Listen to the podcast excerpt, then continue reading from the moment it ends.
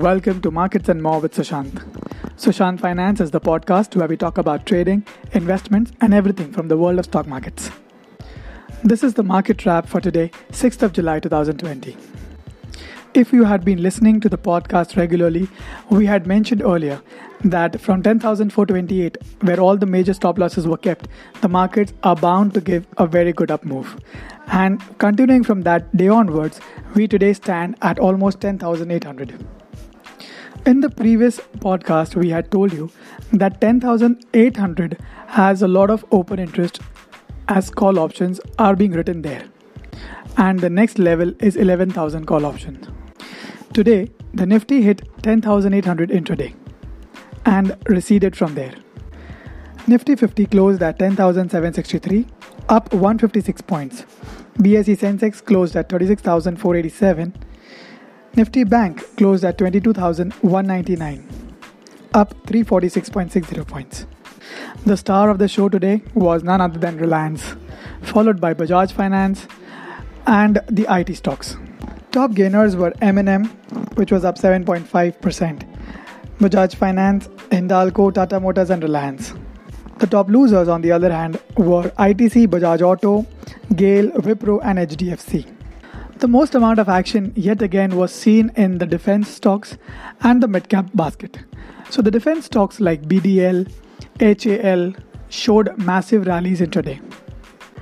Now let us understand where do I see Nifty going forward from here. Uh, as I see the option data, 10,800, 11,000 and 10,900 calls. The most amount of open interest stands at 11,000 call option, which is almost 3 million shares. 10,800 is following that with 2.8 million shares outstanding. And finally, it's 10,900 call option, which has 2 million shares outstanding. On the put side, 10,600 put has the maximum open interest at almost 3 million shares, followed by 10,000 put option which has again 3.8 million shares outstanding. But 10000 is a bit far fetched for the next expiry. However 10600 does look like a strong support. Now when i see the daily chart of nifty there is something very interesting coming out. 10888 comes to be as the 200 day moving average. And as you know 200 day moving average will act as a strong resistance or a strong support depending on the trend of the market so for this month i do not expect 10888 to be broken easily on a closing basis. Intraday we might hit it uh, a couple of times but then that's uh, what matters is that it's you know it starts trading above it and sustaining. Only then can we see 11000 in this expiry. So I would prefer to stay in the mid cap basket of the uh, stock exchange so that I can, you know, uh, I don't have any upside cap.